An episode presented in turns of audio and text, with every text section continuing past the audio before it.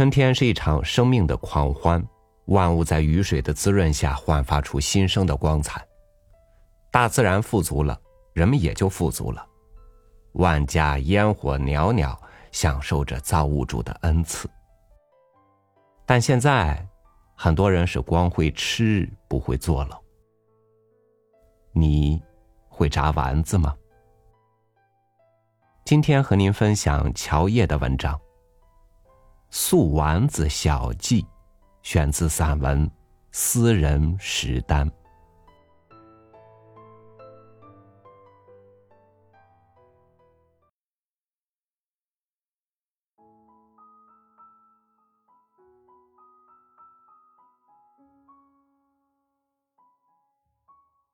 近日，姐姐到郑州来小住了两天，我便缠着她，让他教我做素丸子。喜欢吃素丸子已经很久了，在街上听到女孩子们讨论丸子头这样的发型时，我都会想起她，从而口中生津，馋得不行。而听到有初见的朋友说我长得像樱桃小丸子时，我也会因其中的丸子元素而喜笑颜开。为什么喜欢吃素丸子呢？好像有些无厘头似的。想了想，其实也有因可循。油炸的东西本来就足够浓香，若是肉丸子的话，油香加肉香，香的就有些腻。素丸子呢，是油的浓香加蔬菜的淡香，这香的就恰恰好。还有，肉丸子不宜凉吃，素丸子却不受这个束缚。每次外甥女豆豆回老家时，姐姐便会炸些素丸子，托她给我带回来。等到我吃到嘴里，那丸子自然也就凉了，凉了也好吃。因为是新鲜的粮，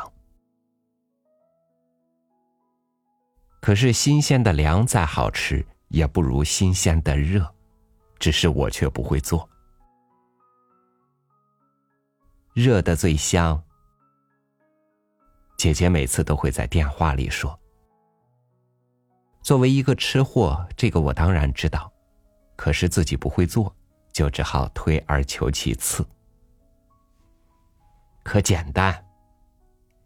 姐姐开始在电话里唠叨，买什么菜，放多少面，加什么调料。每次他都说的兢兢业业，可是很抱歉，对我来说，每次都是如风过耳，一点痕迹也没落下。就是可简单。豆豆也说。他无数次的眼见为实，便由衷的感叹。有一次看着他站着说话不腰疼的样子，我就赶鸭子上架，让他可简单的来一次。他也是撸胳膊挽袖子，信心满满的在厨房忙活了半天，最后出来的东西却是一个四不像。无他。耳听目睹终觉浅，觉知此事要躬行。姐姐说：“既然要做，就做两种，这两种在她看来最为经典。一种是芹菜素丸子，另一种就是萝卜素丸子。”先去逛菜市场，家门口就有一家菜市场。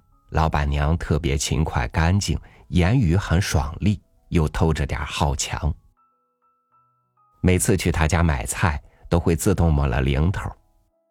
有时候我一个人吃饭，买的菜少，他就不收钱。一小撮香葱、香菜什么的，他也都是赠送。时间久了，我实在不好意思，他却总是豪爽的一笑：“人家可以沾我的光。”我不爱沾人家的光。姐姐说，芹菜要选小芹菜。芹菜是有讲究的，土芹、西芹、水芹、都是芹菜。老板娘说，今天她店里进的这种小芹菜是土芹，土芹又叫旱芹，还有一个名字叫青芹。西芹也有别名，那名字骄傲的很，就叫香芹。水芹又叫河芹，又叫白芹。斯乐泮水，宝采其芹，这是《诗经》里都有的典故，说的就是水芹。想起来，老祖宗们也都太会吃，《诗经》里的菜蔬可是不少。《堕肚》里有一句说到枸杞：“至彼北山，言采其杞。”《鹿鸣》里有一句说到青蒿：“悠悠鹿鸣，食野之蒿。我有嘉宾，得因恐招。”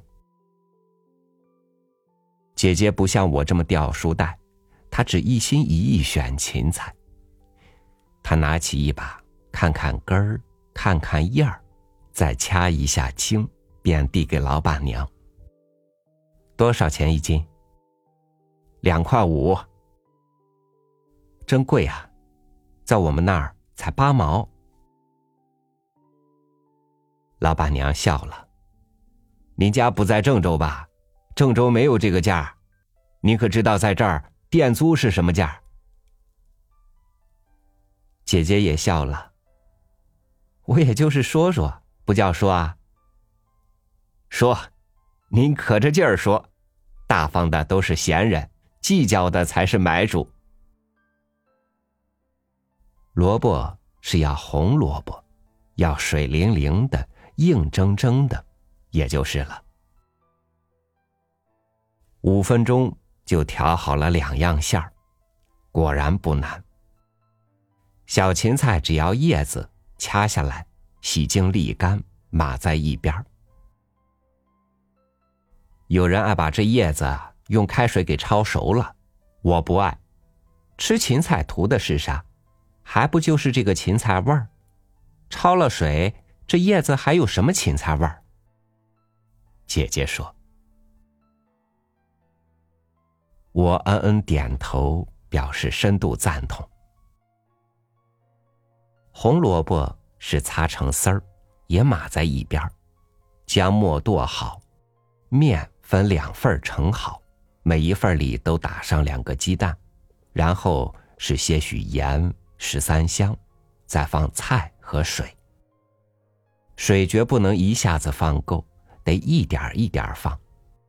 等到能把面团黏黏的搅成一团时，就算大功告成。这时候的馅料，芹菜馅儿是白里透着阴阴的绿，如大雪下的春草；萝卜馅儿是白里透着隐隐的红，如大雪里的梅花。做这两样馅儿的时候，是姐姐做一样，我照着她的样子做另一样。让这馅料略放一放，然后便可以开始炸了。油要宽，宽，喜欢这个字。这个平朴的形容词作为厨房的专用语，一下子就生动起来了。一碗面，汤多面少叫宽汤，炸东西放的油多。就叫宽油。其实“宽”在这里也就是多的意思，可是“多”这个字却真是比“宽”少了太多趣味。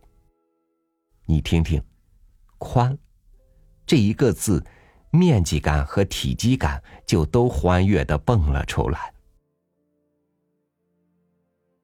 要是有机会，你仔细听听厨师们讲的那些行话，真是动人。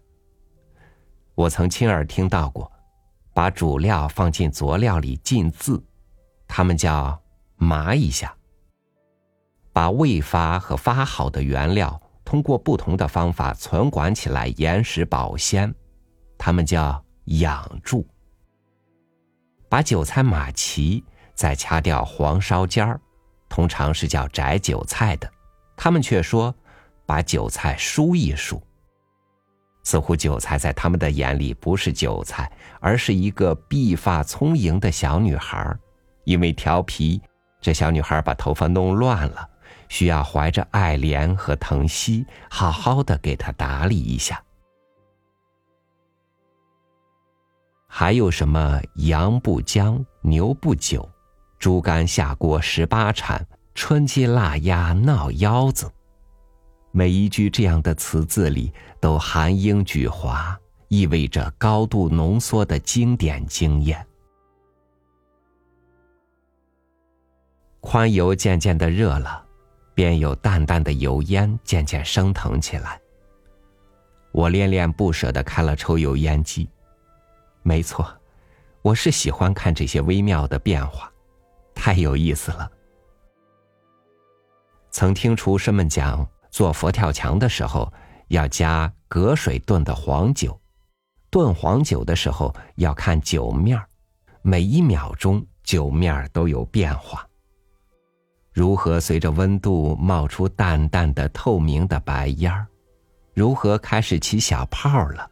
如何开始起大泡了？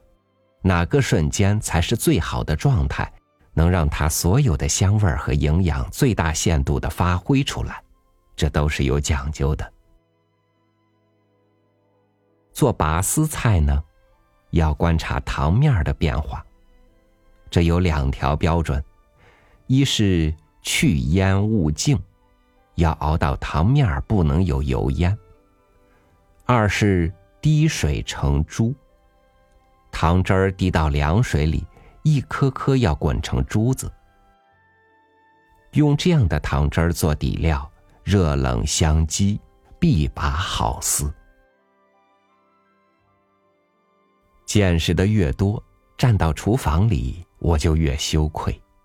所知的理论和所行的实践悬殊如此之大者，舍我其谁呢？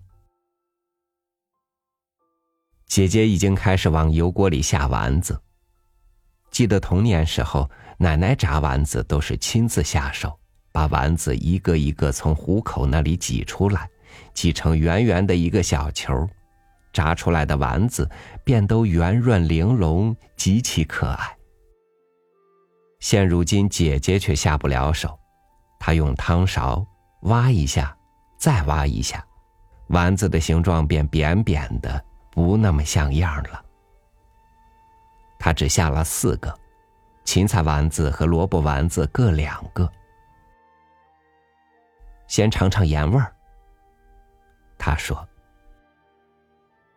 是了，虽然生馅儿也可以尝盐味儿，但到底不准，还是经过高温历练的成品，尝起来更让舌头信任。你看，咱这油是好油，所以上色慢，炸了这么久还是白的。”其实素丸子炸到这个份上，已经差不多熟了，也定了型，要吃也是可以的，就是颜色欠一些。咱们要是做的多，这就可以捞出来了。颜色不是欠吗？所以捞出来呀，等到你下一顿吃的时候，再过一遍油，这叫炸二遍。那时候炸出来的丸子，一来出锅快。二来上色快，上出来的色又正好，吃着还香热，跟第一遍炸的一样。好多饭店都是这么做的。我含首赞叹，真聪明啊！终于，这四个丸子慢慢的浮上来，颜色也越来越漂亮，抵达了淡淡的金黄。我们姐妹两个将它们各尝一个，淡了一点儿。于是又加了一点极少的盐，接下来便可以大规模的炸了。这两样素丸子，我们炸了足有二十分钟，我也吃了足有二十分钟，越吃我便越惊叹，简直是我们这等平凡之家的极品美食。如果不和现炸的丸子比的话，这味道怎么形容呢？芹菜叶的清香，萝卜丝的甜香，这两样香分别和热油的浓香、面粉的醇香交织在了一起，既条缕分明，又层次丰富，仿佛是一曲少女和少年的小小合唱。舞台，就是小小的舌尖呐。我边吃边想，这确实没什么难的，我已经会做了。我还很自信的想，在不久的将来，我应该能比姐姐做的还好，因为我会像奶奶一样亲自下手，把丸子一个一个从虎口那里挤出来，哪怕是冬天，我也一定要这么做。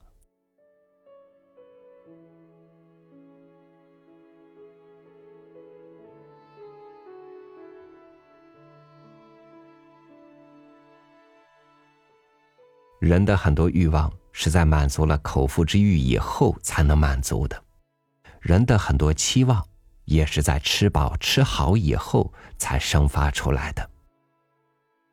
一道美食在成型的过程中，酝酿出生活的真味，也流露出了人间的真情。